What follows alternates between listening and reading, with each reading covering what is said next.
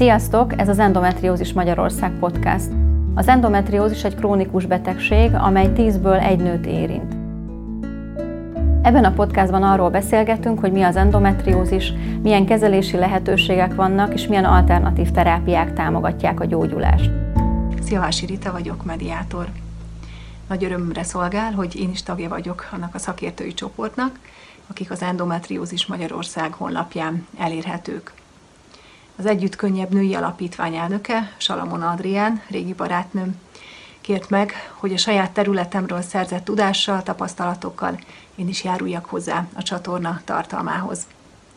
Adrihoz nagyon sok éves barátság fűz, és elárulom, hogy ez nekem azért nagyon-nagyon fontos kapcsolat, mert mi alapvetően egészen máshol az üzleti életben találkoztunk és dolgoztunk együtt egy ideig, de a közben mindketten építgettük azt az álmot, azt a területet, amelyről úgy gondoljuk, hogy valójában ott van a helyünk.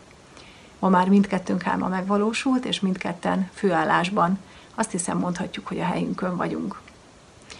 Én mediációval foglalkozom, ez ugye közvetítést jelent, békéltetést jelent. Mediáció egy alternatív konfliktus megoldó eszköz. Azért alternatív, mert nem a hagyományos bírói utat, nem a hagyományos hatósági eljárást választja, hanem a felek közös megegyezéssel, közös megállapodással döntenek a vitájukról. Elsődleges területem a családi mediáció, ugye ebbe beletartozik a vállási mediáció, a párkapcsolati mediáció, de ugyanúgy egy szülő-gyermek konfliktus, esetleg egy kamasz mediáció is. Van egy segítői diplomám, ezt korábban a családokkal, gyermekekkel végzett munkámban hasznosítottam, illetve van egy jogáci végzettségem is. Nagyon fontosnak tartom a mediációt a segítői szakmától elkülöníteni. Sokan mondják, hogy minek menjek el egy szakemberhez, semmi szükségem rá, hogy egy vadidegen beleszóljon az életembe, és jó tanácsokkal lásson el, arra vonatkozóan, hogy hogyan oldjam meg a problémáimat. Ezek a vélemények nagyon is igazak, teljes mértékben igazuk van. A mediátor nem arra van, hogy jó tanácsokkal lássa el a párt, hogy vajon hogyan sikerülhetne megoldani a problémáikat.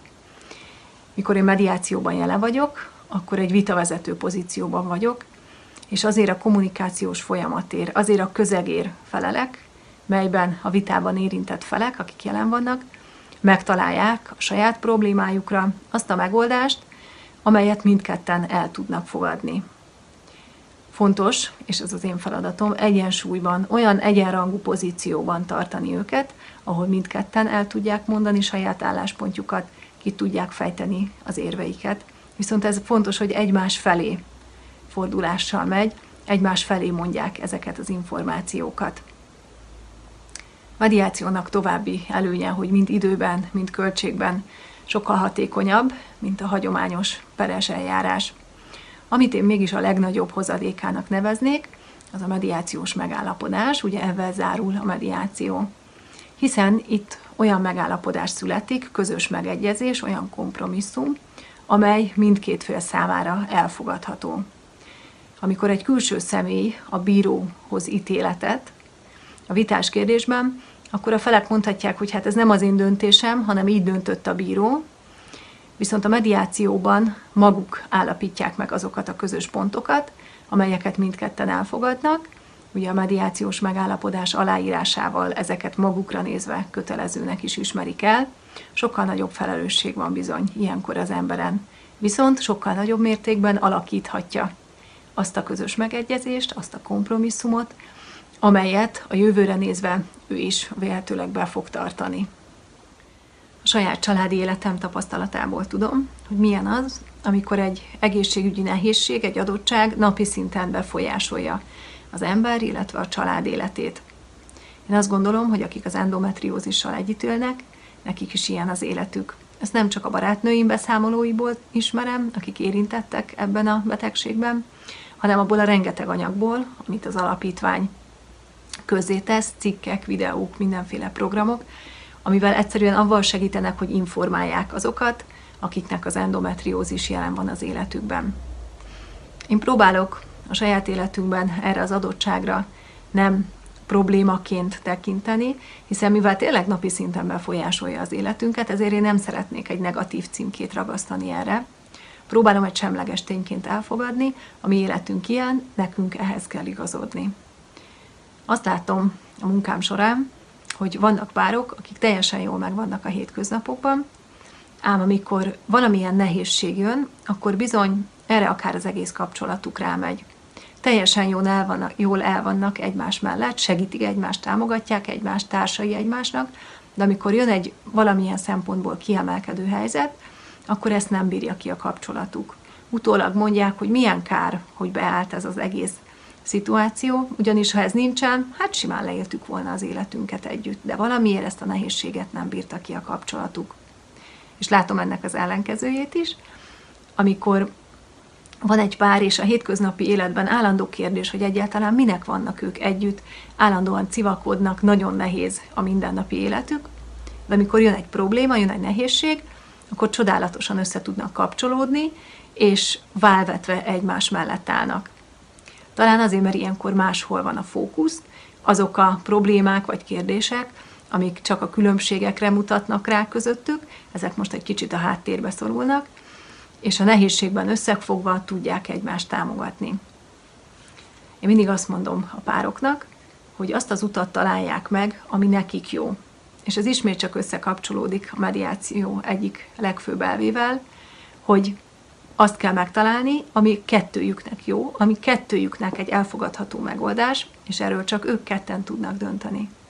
Egy vállási mediáció során, hogyha gyermek van a családban, bizony ki kell találni azokat a szabályokat, azokat a sarokpontokat, amik a vállás után a szülők, hiszen szülők maradnak, illetve a gyerekek életét befolyásolni fogják. Erről közösen meg kell állapodni. Vagy hogyha van egy olyan kritikus pont, ami rendre mindig előjön, amin egyszerűen nem tudnak túllépni a felek, akkor erre egy párkapcsolati mediáció keretében rá lehet nézni, meg lehet nézni, hogy mi lehet itt hogyan tudják máshogy kommunikálni egymás felé azt a nehézséget, ami mindig megakasztja őket. Lehet, hogy egy ilyen közegben sikerül egyszerűen avval, hogy másképp mondják el a problémát egymásnak, másképp fogalmazzák meg, lehet, hogy sikerül új nézőpontokat felfedezni, és valahogy tovább lendülni ezen a vitás kérdésem. Én mindig azt mondom a pároknak, hogy azt az utat találják meg, ami kettőjüknek jó. Akik az endometriózisban érintettek, nekik igen, egy kicsit speciálisabb a mindennapjaik, speciálisabbak a problémáik, a nehézségeik. Lehet, hogy vannak olyan területek, ahol iszonyatos energiákat kell befektetni, hogy ugyanúgy tudjanak élni, mint idézőjelben a normális emberek. Ez többet igényel a férfiaktól, többet igényel a nőktől néhány héttel ezelőtt, amikor a személyes ügyfélfogadásokat föl kellett függeszteni, és online konzultáció formájában folytattam a munkát az ügyfeleimmel, azt éreztem, hogy bizony vannak olyan trükkök, amik végül is a mediáció területére tartoznak, de mégis lehet, hogy most hasznos információként szolgálnának az embereknek és a családoknak. Úgyhogy én ezeket fogalmaztam meg, és karanténtippek kis videósorozatot indítottam. Ezek tényleg olyan dolgok, amik arra vonatkoznak, hogy egy adott helyzetben hogy lehet úgy kommunikálni, hogy nagyobb eséllyel menjen át valóban a tartalom, amit szeretnék elmondani a másiknak. Nagyon apró helyzeteket ragadtam ki, és vettem nagyító alá, hogy ott egy olyan szituációban hogy lehet segíteni a kommunikáció tovább gördülését. Én ezeket is szeretettel ajánlom, illetve biztos, hogy fogunk még itt találkozni az Endometriózis Magyarország YouTube csatornáján. Köszönjük, hogy hallgattátok a mai podcastot, kövessétek a következő epizódokat is.